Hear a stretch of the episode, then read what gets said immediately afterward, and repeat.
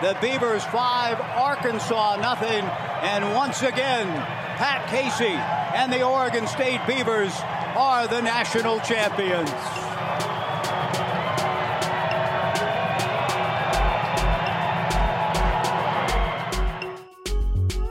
Welcome to the 18th and final episode of Dynasty in the Woods. I'm Josh Warden. With Oregon State winning the 2018 NCAA Men's College World Series, we'll spend this final episode hearing the players reflect on the championship and some other storylines we haven't fully explored yet. In fact, let's start with a specific subset of Beaver players, the ones who won a national championship for their home state, including Central Point native Dylan Pierce and Salem product Andy Armstrong.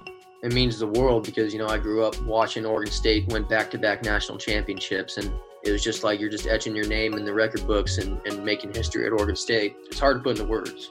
It was so surreal, like just getting to sit back and think that this is what I worked for, and not only just that I worked for it to get to the College World Series just because that's what every kid wants. Not only did I get to go there, but it was with the team of my dreams. It was so surreal, and I was so honored that God blessed me to put me in that position and be with that team. It was perfect in every way that I could have even thought of. I never got to win it as a player. Doing that as a coach was pretty cool. Another Salem native, Andy Jenkins, had tasted the College World Series experience in 2005, but was not on the 06 and 07 title teams. Being a coach in 2018 meant he finally got to be a national champion. I'm glad I got that opportunity to watch those guys dogpile and celebrate with coaches that work hard. And so Northwest pride, all that stuff, it's amazing. If there's one word that describes the 2018 Oregon State baseball season, redemptive just might be the choice. After all, Oregon State lost in 2017 to LSU. In 2018, the Beavers beat the Tigers en route to the national title. Mike, it started about right here almost a year ago when Oregon State came in 56-6, but the 56-4 before their last two games. They lost those two games to LSU, and they meant it when they said anything short of a national championship would be considered an unsatisfactory result. Many of those 2017 players were on the 2018 team and finished what they set out to do. But some players from 17 were no longer with the team. I watched every game I possibly could. Jake Thompson finished his college career in 2017, so when the Beavers were playing Game 3 in 2018, he was busy playing minor league ball for the Salem Red Sox. Watching the national championship, it was during our game in pro ball. I kept running in the locker room. Game was on, I'd watch it. Our coach was like, hey, you can't really be doing this, but he like kind of knew, like, all right, if you have to go to the bathroom and you stop and watch it, it's whatever. And I remember there was just like those last few outs, the strikeout and everything. Gosh, I remember I was just so juiced. I was jumping around. Of course, my coach comes in, tells me, get out of there. It made up for everyone that happened to leave in 2017 and everything like that. It felt like the job was done. The unfinished business from a year ago is complete. It wasn't just players from the prior season who were watching intently. Ben Wetzler, a 2014 All-American, was just as emotionally invested in OSU's prospects. They're going through that run right as the Marlins released me. So it was kind of the lowest of the low, didn't know where my career was going. Not only did Wetzler find some solace in watching Oregon State make a run through the postseason, Wetzler also played a role in helping some fellow Beaver baseball alums experience Omaha firsthand. Conforto and Matt Boyd and a couple other guys put a bunch of money into a pot, sent Max Gordon, Scott Schultz, and Jared Casper to Omaha to watch the Beavers. But the one rule was they had to record the entire weekend and send it in the group message. So it was, we're following along with that. Several Beaver baseball players from 2013, a team that had made it to the College World Series as well, got to experience Oregon State's national championship right there in Omaha. Wetzler could see it all happen vicariously through the group chat. I had just gotten released, so this is kind of distracting for me and kind of keeping my mind off what's going on and just allowing my body and my mind to breathe and relax. And the Beavs end up winning. I'm going crazy with some of my old teammates. The next day, the Dodgers call, and I get a job. So it was kind of the perfect storm. Ben said he went crazy celebrating, and he wasn't joking. He still has a video of himself after Larnach's home run in Game 2.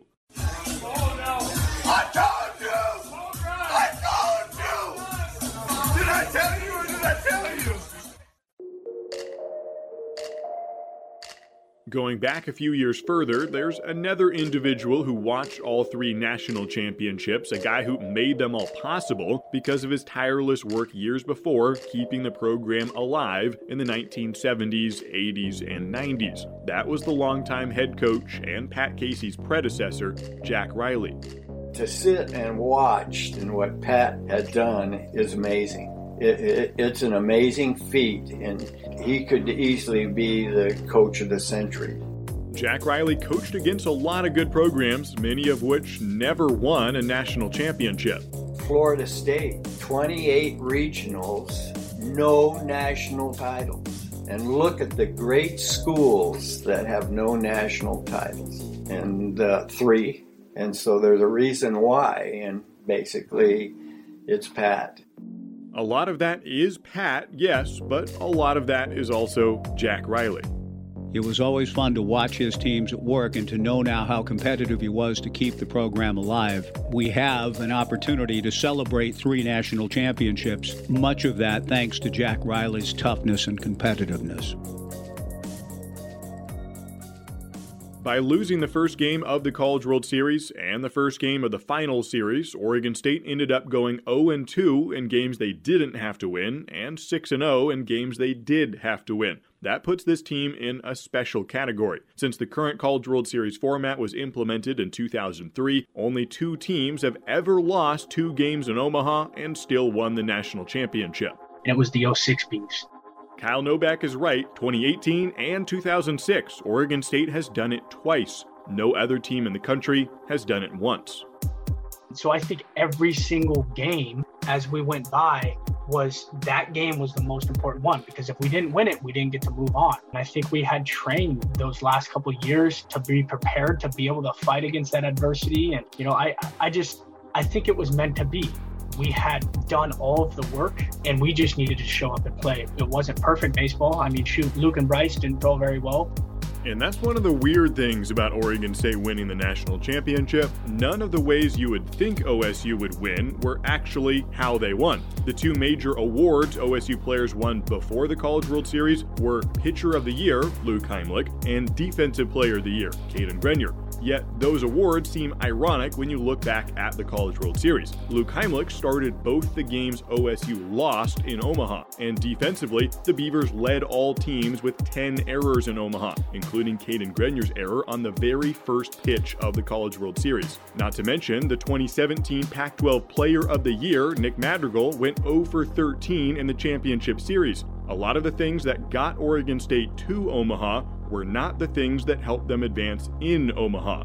It's just unusual the way we end up winning that. We won it because of our offense. It wasn't necessarily because of defense, and it wasn't necessarily because of our starting pitching. So I think that correlates with the resilience and just how tough-minded our guys were. It didn't matter whether we were down or up. You know, I think it's just the will to win. Yeah, you play great baseball, you play perfect baseball, and you're probably going to win. I think when you don't play perfect baseball, it's how you respond and how you make those plays when it really means the most. Think about this.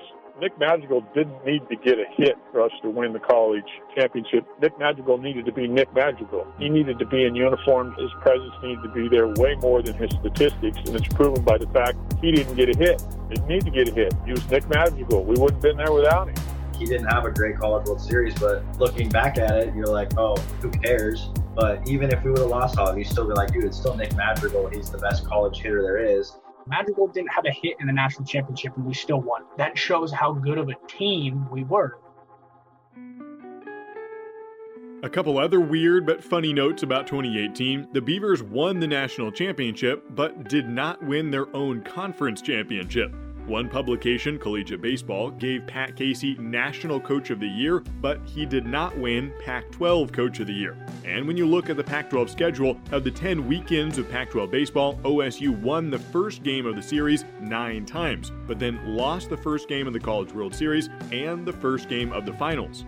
I mean, it's stories to tell, and, you know, maybe there's a reason behind it. Maybe it's for the best that we lost that first game. Maybe we wouldn't have come back the next time if we'd beaten them. You know, maybe it would have been flipped. Who knows?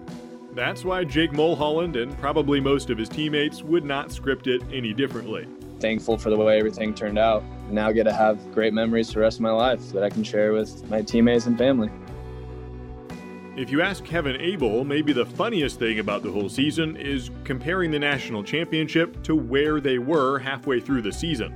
A lot of it's just like laughing about when we lost like 4 out of 6 games to Utah and Arizona, I think. How the hell did we do that? Part of the answer to that question is Kevin himself. In fact, some of the players who factored in the most in Omaha, including a pair of freshmen and Christian Chamberlain and Kevin Abel, were the guys who had been far from the best players earlier in the season. Kevin was probably the last guy that we needed. You know, we needed him and Chamberlain because the rest of the pitchers had a good mind and were mentally strong enough to compete and have success at that level. And Chamberlain and Abel were freshmen, and that's a big stage for a freshman, no matter how talented you are. They both had some significant moments early where they weren't so good, but when money was on the table, they showed up. Kevin Abel only had 3 wins in the regular season, but set a record with 4 wins in the College World Series alone. If you look back onto that College World Series, he broke every single College World Series record in regards to pitching. Abel also set the record for fewest hits allowed in a complete game championship performance, giving up just 2 base hits, and he became one of only 4 pitchers in history to throw a complete game shutout in the College World Series championship. You can't deny that. He's going to be talked about for a long time, even in his early 60s and 70s, which is awesome. Kevin Abel's high school coach, Robert Lovato, felt that he had to honor his former player in the best way he knew how. That's kind of why, you know, at Madison, we retired his jersey. I only retired a few over my years, and I retired it right after the College World Series. You know what? The guy that wins the College World Series, you know, there's not too many. I've coached for a long time. There's not too many guys that have gotten to the College World Series for me, you know what I mean? So it's like to see him win and do it in that fashion, why not? And if you remember a lot earlier in this documentary series, this is the same Kevin Abel who is having a really rough season through the month of April.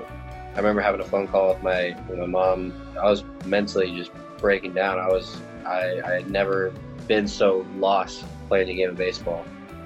But by the end of the season, Kevin never let the moment get to him.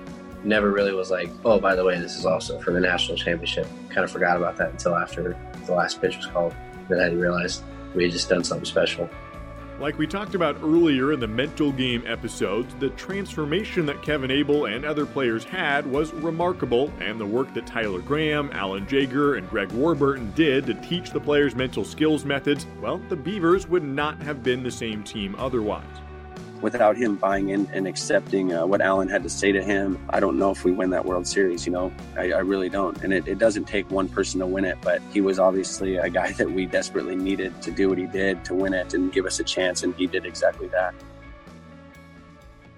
There's so many memorable moments along the way of the 2018 College World Series run for Oregon State, but amidst the Trevor Larnach home run, the Caden Grenier single, the Kevin Abel complete game, there's just something special about the Caden Grenier foul ball. That individual play became a sort of meme or running joke around Oregon State's program and beyond.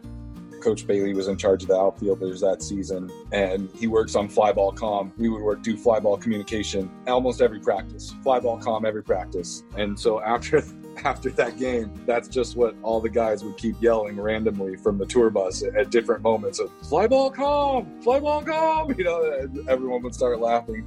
Everyone's going to remember that image of Gates and Carson and Eric, you know, it was right there. Anytime you see a ball go up in that zone now, it's basically been immortalized, and you just yell Arkansas, like, and just hope it drops. That's what happens now. The ball's behind first base, you just yell Arkansas and hope it falls. Former player Bill Rao is now a coach, and he not only likes to joke about the foul ball, but also use it as a serious teaching method for his players.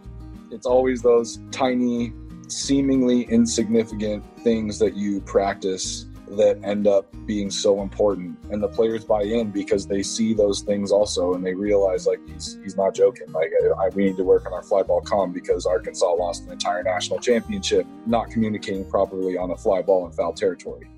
As significant and comedic as that moment was for the team that benefited from the foul ball, Arkansas had to deal with that unfortunate moment and the loss of the championship series. After game three, it was a really emotional locker room. You walk in, you see all these 18, 19, 21-year-old guys crying, hugging each other because, it was a tough way for the season to end. I think they all knew that they had a really special team. And obviously, they were so close to doing something that the program had never done before. And, it felt like something special had ended that night there in Omaha.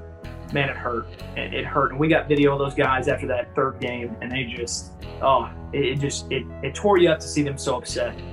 I'm not sure they put up a fight as much as maybe they should have because of the way they lost game two. In game three, you could tell. It just wasn't there.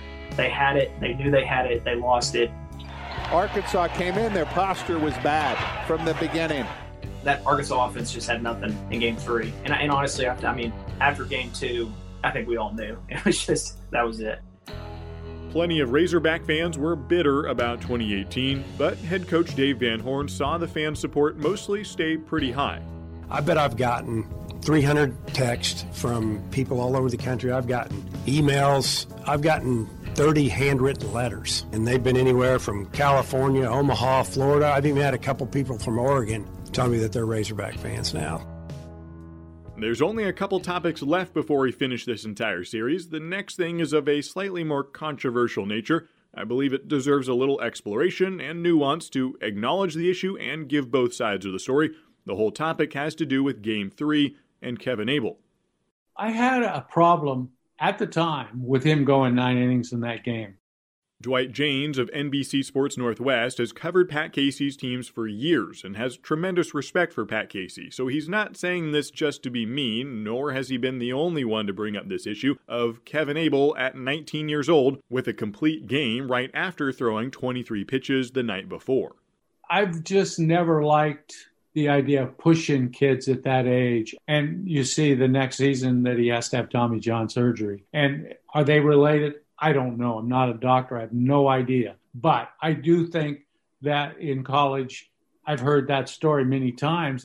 After his remarkable game to finish the 2018 season, Kevin Abel came back as a sophomore and pitched 3 games in 2019 and then missed the rest of the year. He had Tommy John surgery in 2019 and missed the entire 2020 season. Jane says he doesn't know if Abel's arm issues are related to that championship game. For the record, Kevin Abel has never publicly drawn any correlation, and we'll talk more about Kevin's thoughts on the matter in a moment. But Dwight Jaynes isn't wrong to point out a lot of stories like this happen and go poorly. People in professional baseball will tell you that when they get college pitchers, the first thing they do is they don't use them very much. That first year they sign, they might pitch once a week or once every 10 days to let their arms recover from what they believe is overuse in the college game. And I'm not trying to be critical of anybody here, but a lot was said after the game. He didn't want to come out. He wouldn't let us take him out. No, that's not right. No, you're there to kind of supervise him, look after him, and make sure that he's safe. And in that case, I know the temptation, he's pitching so well, the temptation is to let him go. And he says he feels fine. I think sometimes these injuries, you do feel fine until you don't.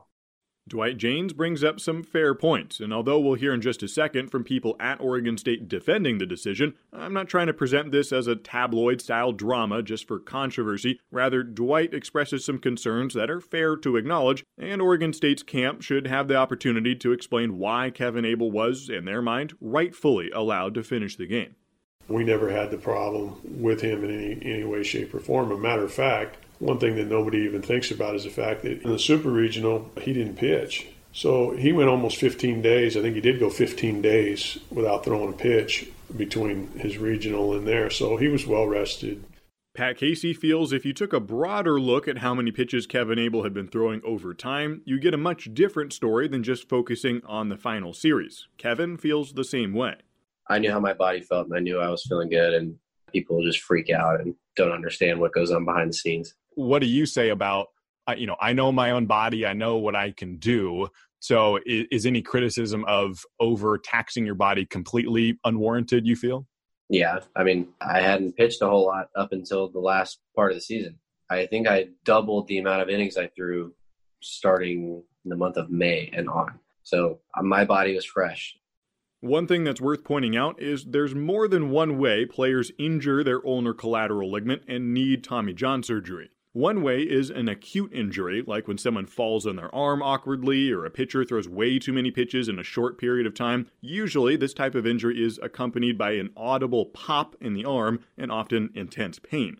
But the more common injuries are chronic, a steady overuse that frays the UCL over the course of months or years. It's this type of injury minor league teams are concerned about when they take it easy with their new pitchers. As for Kevin Abel's situation, it doesn't seem like he had an acute UCL injury in 2018. He finished that game just fine and came back in 2019 to pitch a few games and then had the surgery. Chronic UCL injuries are tougher to pinpoint one moment that went wrong because it was excessive use over time. But Kevin Abel didn't really pitch that much in 2018. I remember people, making a big deal about it, but that's why we train. That's why we work out so hard, is we condition our bodies to get strong, to be able to handle that kind of workload. And that's what an athlete is. And you know what? Getting hurt is part of the game. No matter who you are, whether you're a closer and threw 18 innings on the year and you had TJ, or your guy that threw 120 innings and you didn't, I don't think there's any controlling that. I think if somebody comes in your office and says, gee, I got a sore arm, and you pitch him, then you've got to question what you're doing. Pat Casey takes the approach of, you can't really control injuries, so don't be reckless, but also don't pretend everything is preventable, which may lead to the question, what was Oregon State's training like behind the scenes? Even if you can't prevent all injuries, was the work the pitchers went through as safe as it could be? The way Yeske coaches and our philosophy there, like the way we take care of our arms, there's no doubt in my mind that anyone in that situation could throw easily the next day and no harm be done. Jake Thompson spent 4 years with Pat Casey and Nate Yeske while pitching for OSU, finishing in 2017. I personally, and a lot of people, took pride in the fact that we could throw multiple innings, a lot of pitches, and our arm feels good the next day. 2 years after his OSU career, Jake Thompson himself had Tommy John surgery, so he knows how difficult that injury is and what can lead up to it. And when he watched Kevin Abel pitching in Game 3, he could have felt uneasy if he thought Abel was in danger. But Thompson did not have a problem with the decision to leave Abel in. Yeah, not at all. 100% the right decision. Holding him back, I think that would have made everyone more mad, for sure, because he's a competitor. He wants to be out there.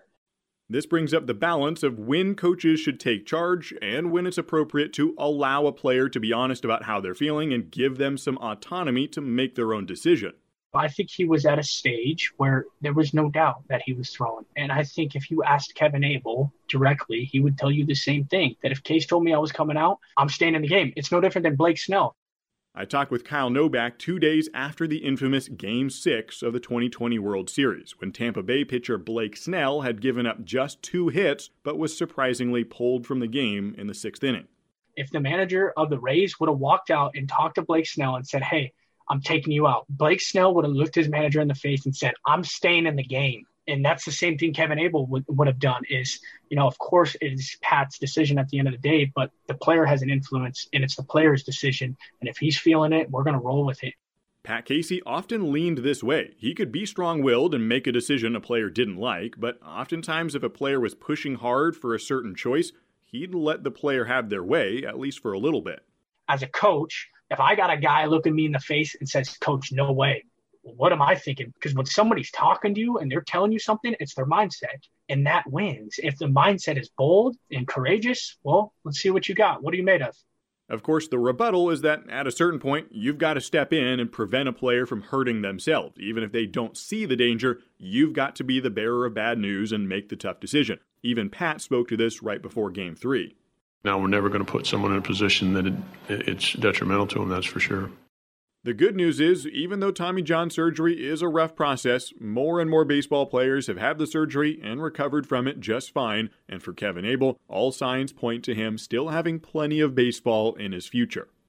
He knows that he could have went to Coach Yeske at any time if he felt like he was being stretched or anything like that. But, like I said, it's that trust factor. We trusted that what he was telling us was true. So when he gets his first out in the big leagues, we'll all be clapping for him.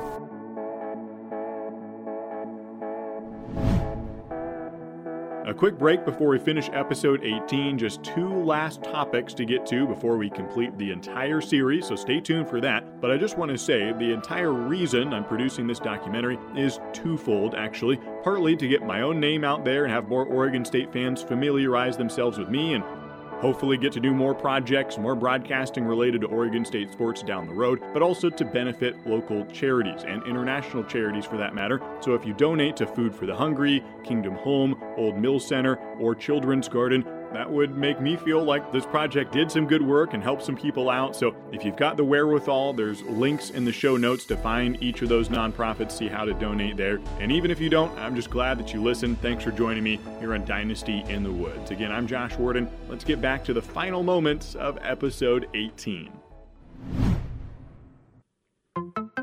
Well, when we had won, it did not feel real at all. We'd be sitting in the locker room in the fall, and we'd be like, dude, we won a national championship a couple months ago.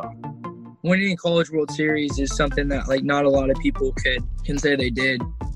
Few people ever win an NCAA title, so players on the Oregon State team in 2018 are some of the only people who can answer the question, what's it like to win a national championship? Although to a certain degree, anyone can take a pretty good guess. It looks like a lot of fun. We can watch on TV and see the celebration. It's not all that hard to comprehend, although, of course, only some people experience that firsthand. But still, the question I was more interested in was, what about once the trophy ceremony and the parades were all over? In the years since then, what has winning a national championship taught you? How fulfilling has it been?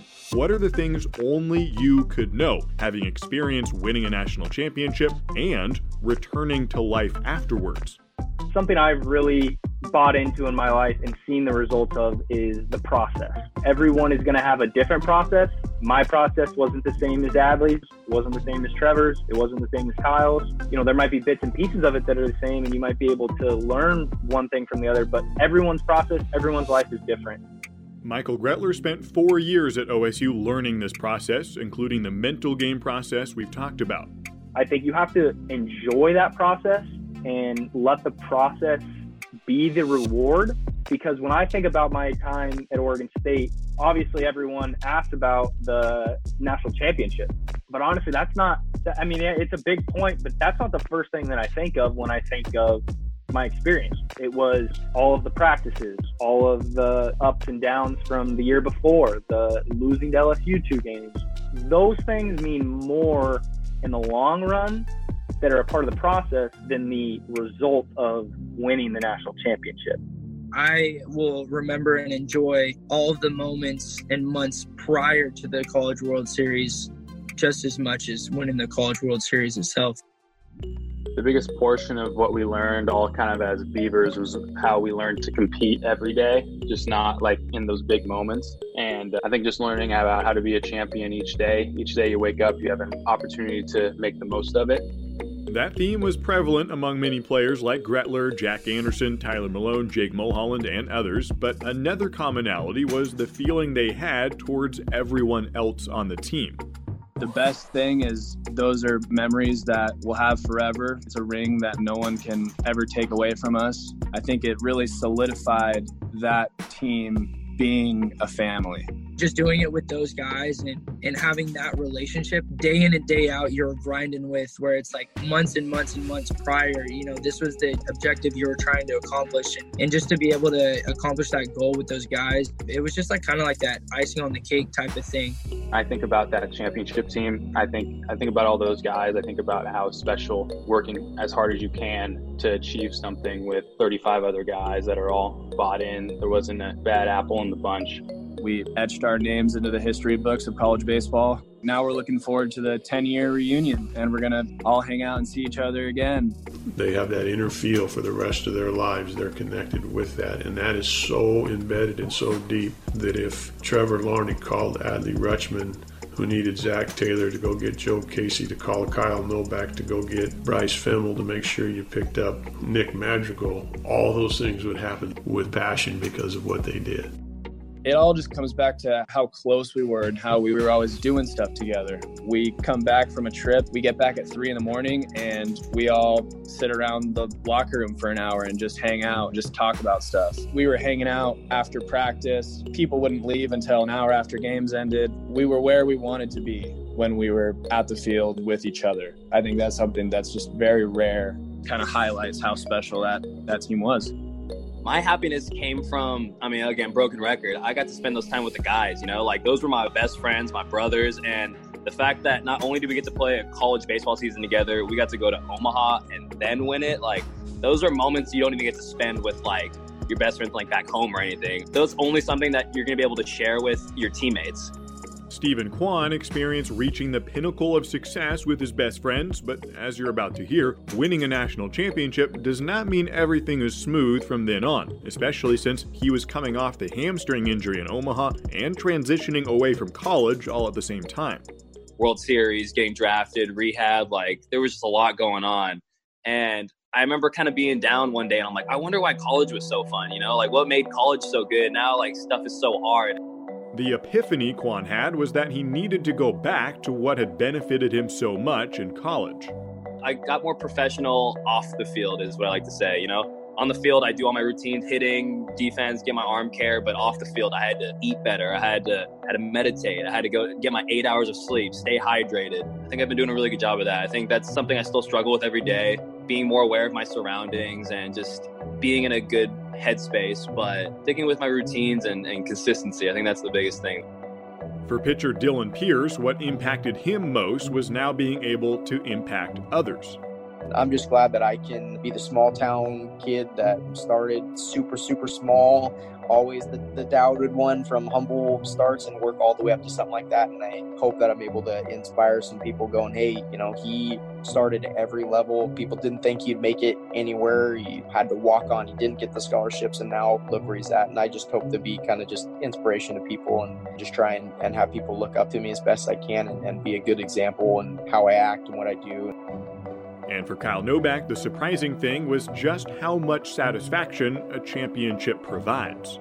When we won the national championship, I thought, success brought all this happiness. To find out it doesn't really work like that in life. In reality, if we want to have success, we first have to be happy inside. We first have to grow. We first have to be so prepared to be able to go in and inspire people. That brings the success.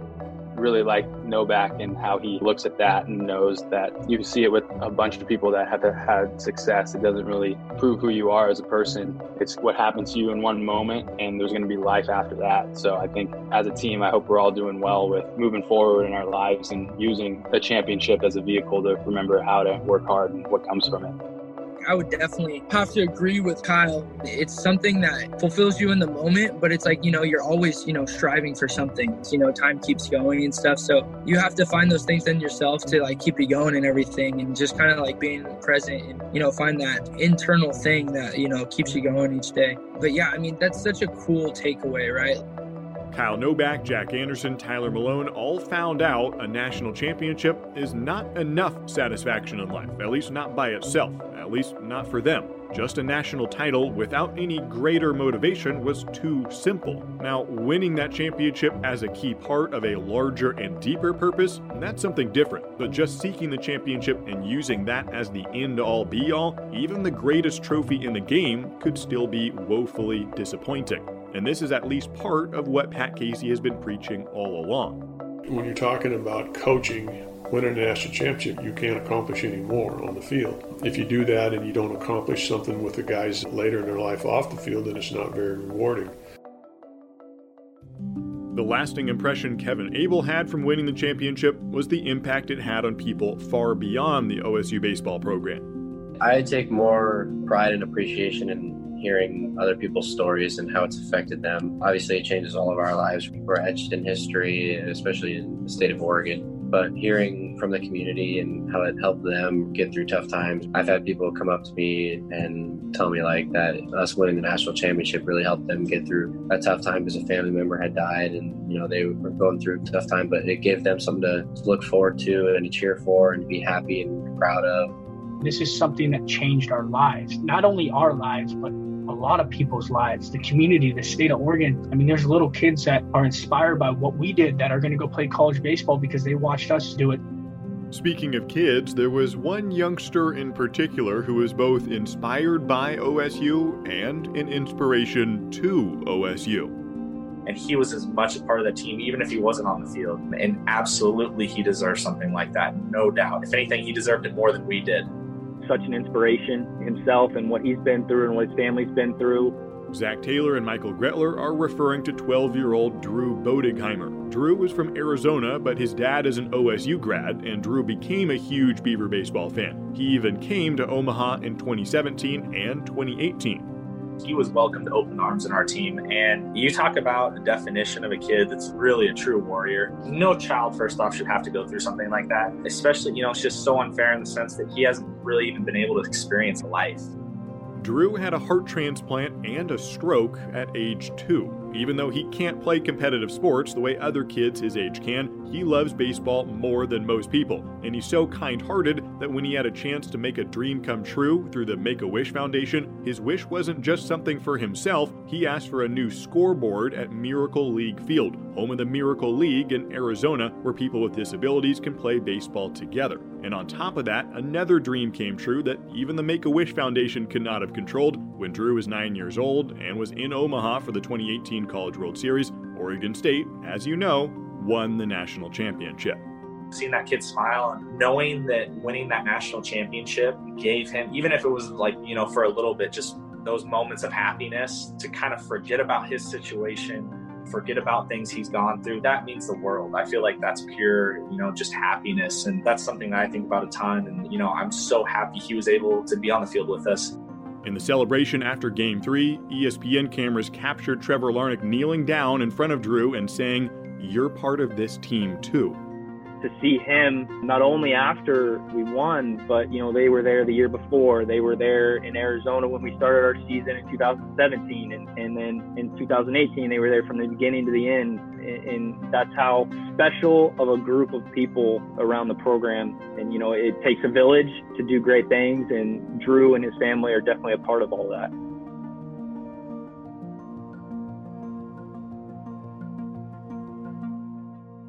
The 2018 Beaver baseball players have plenty of stories, meaningful relationships, and personal takeaways from 2018 and beyond, but the lessons learned are even more cemented for a guy like Bill Rao, who won a championship in 2006, so he's already experienced about 15 years of post-championship life. As a player, when it happens, you think, okay, I've accomplished that moment, right? And I have the trophy, I have the ring. But what you don't realize is how much that brings that team together for the rest of your life. And, you know, you stay together with your buddies from your college team, but with a national championship team like that, I just feel like it becomes a very special bond and it changes your life. Bill Rao won his title in 2006, but go back a couple years further for Pat Bailey, who was an assistant on the 2018 championship team, but won his first national title in 2004 as the head coach of George Fox University. If you're just coaching to win national championships, you're doing it for the wrong reasons. If you're not doing it to build men of character, you're missing the point of why you should be coaching. The national championship for me is just a byproduct of what we did. And honestly, the journey part of it and just seeing those guys develop as a team and how much they really cared for each other and how much they loved one another. That part of it was, to me, was even bigger than the national championship itself. Since Pat Bailey, Pat Casey, and the rest of the program care about what happens in the players' lives after college more than just winning a national championship, let's wrap up the final episode with a Where Are They Now segment, going over where each player has gone in life since then. For a more in-depth conversation to see more fully what they're doing and the life lessons they've learned, I've posted many of the full conversations already on the Beaver Tales podcast with these baseball players and athletes from other Oregon State programs. All right, here's a quick snapshot of the 2018 Beaver baseball team and where they're at now. Dylan Pierce, the pitcher who went from community college walk-on to Oregon State to pitching in the College World Series, was drafted by the St. Louis Cardinals in the 31st round and completed his first year of minor league baseball in Johnson City, Tennessee. Stephen Kwan was selected by Cleveland in the 5th round of the 2018 MLB draft, missed most of that first season dealing with the hamstring injury, but is healthy now and ready for his 3rd year of pro ball. Kyle Novak played his last competitive baseball game in the 2018 College World Series. Though his own playing career concluded, he stayed in the game of baseball, being hired as the head coach of the Bend Elks, a collegiate summer league team. The 2020 season was canceled, but Kyle also does plenty of coaching at Base by Pros, based in Lynnwood, Washington, and started by Mitch Canham. Kyle hopes to one day become a college baseball coach, and his coaching philosophy will always be impacted greatly by what he learned at Oregon State. You know, my mission is I'm going to inspire. When I'm at the Bend Elks, I want to inspire every single kid that walks into that locker room, to help them, to educate them, to connect with them, to love them, and build a relationship with them, because that's what it's truly about. The star shortstop on the 2018 team, Caden Grenier, was chosen by the Baltimore Orioles in the first round of the 2018 MLB Draft. It was a particularly quick transition away from college baseball for Caden and some of his teammates, who finished the college season June 28th and immediately became professional baseball players with the minor league season in full swing. So we won the College World Series that night. We fly out the next morning.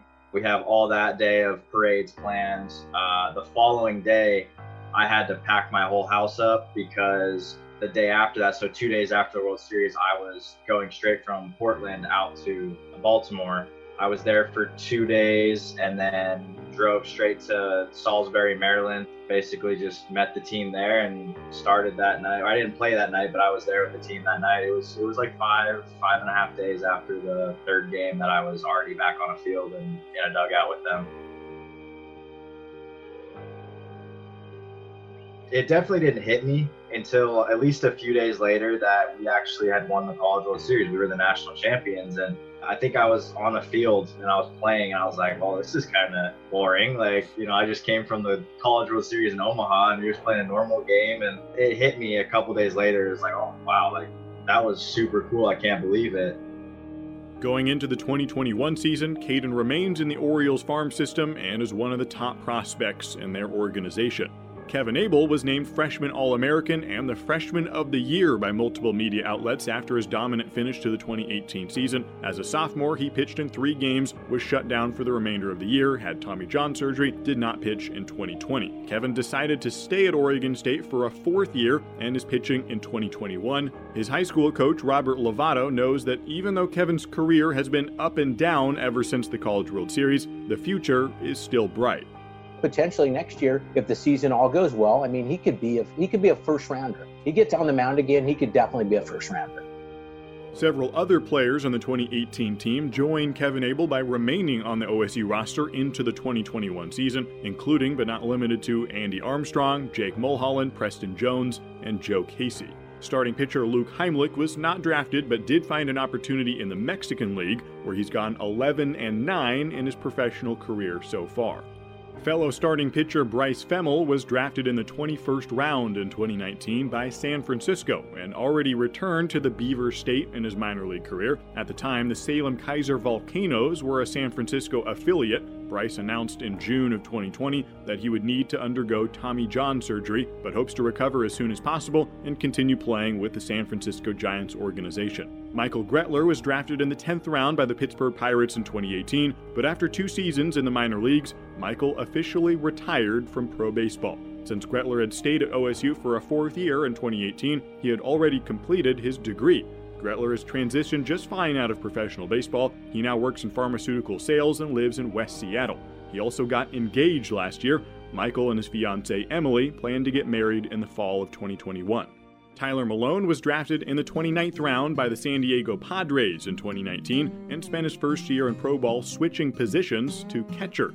Apparently, Adley Rutschman had a good enough grasp at OSU it wasn't really a consideration for Tyler to go behind the dish, but he's learning the ropes as he continues in the Padres organization. Just like Tyler Malone, Zach Taylor also played 1 more year at OSU after the national championship. Zach went undrafted in 2019, but he wasn't ready to give up on baseball yet, and baseball didn't give up on him either. He found a collegiate summer league team in Okotoks, Canada, so he traveled up north to play for the summer while still hoping for a professional contract. 4 days after going to Canada, he got a call from an independent league club in Illinois needing a new catcher. So Zach played 60 games for the Gateway Grizzlies in his first professional season. He expects to keep playing independent ball, having signed for the 2021 season with the Lincoln Salt Dogs. So Zach will be heading back to Nebraska and playing an hour southwest of Omaha.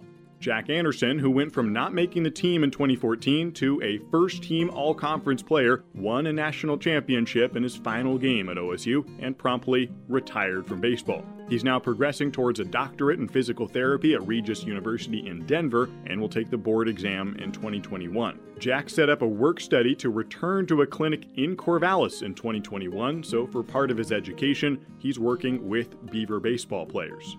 Christian Chamberlain played at OSU through the 2020 season, was selected in the 4th round of that draft by the Kansas City Royals. Brandon Eisert went from pitching at Lynn-Benton Community College to throwing some critical innings for OSU in the College World Series. He finished his college career in 2019, was drafted in the 18th round by the Toronto Blue Jays, and remains in their organization. Nick Madrigal was selected 4th overall by the Chicago White Sox in 2018, and in July of 2020, a mere 2 years after his final college game, Madrigal was called up to the big leagues. In the 2020 season, Madrigal batted an impressive .340, including his first postseason experience with Chicago.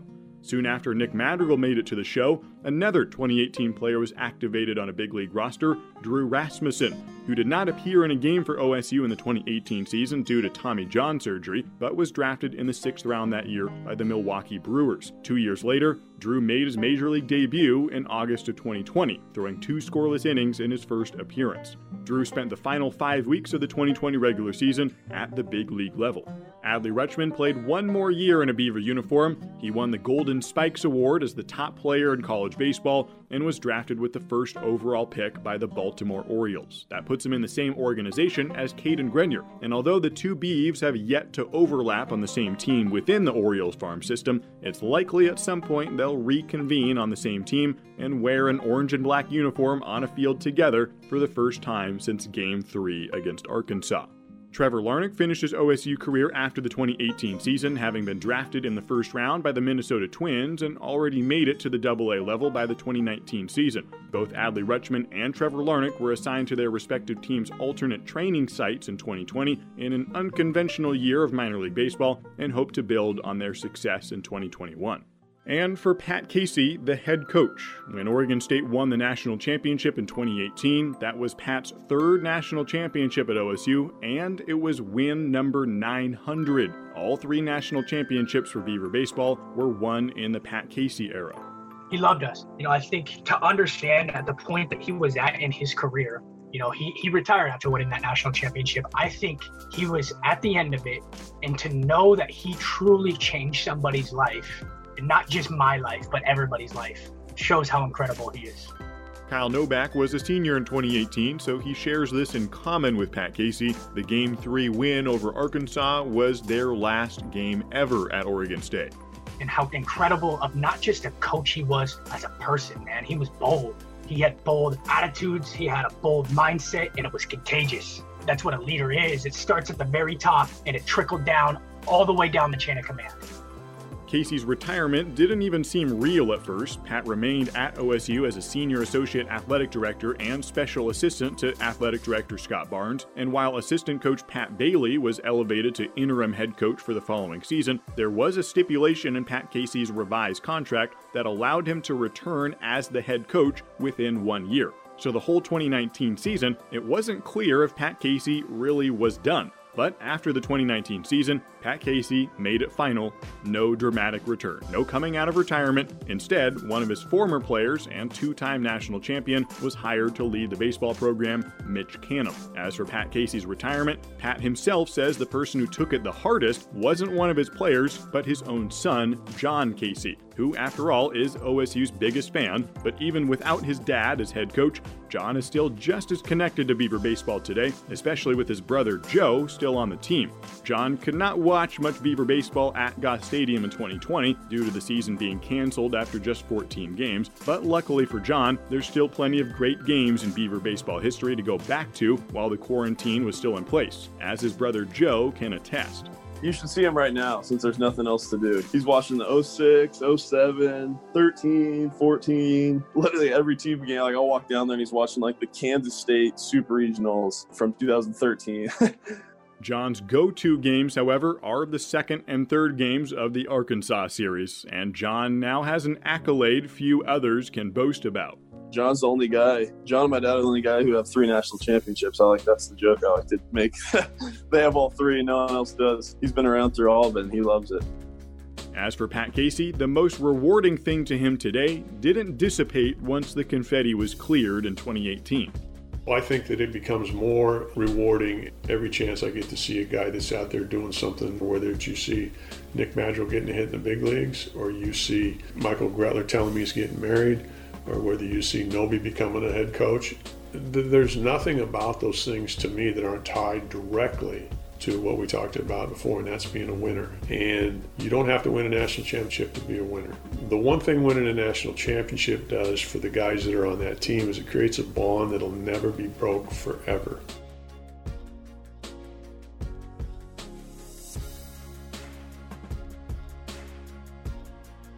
Well, that's all for Dynasty in the Woods. If you made it all the way through every episode, I am sincerely grateful that you joined me on this meaningful journey. My name is Josh Warden. I hope to continue broadcasting and covering Oregon State sports for a long time. If you have any feedback for me or just want to get in touch, my email is in the show notes. I'd like to also thank all the individuals who agreed to an interview for this project. This would have been a meager endeavor without them. Also, a big thank you to Tom Bowman and everyone at Learfield IMG College for their help with the radio broadcast highlights, and to Mike Parker for his tireless work representing Oregon State University. Also, thank you to Nick Alvey and Austin Green for their idea to do this project. Thank you to Chris Peterson, Scott Spiegelberg, Travis Larson, a lot of other people who have helped in various ways. Don't forget to check out the nonprofits I've been talking about on this podcast and help them out if you can. That would mean a lot as well. All right, I'm Josh Warden. This has been Dynasty in the Woods.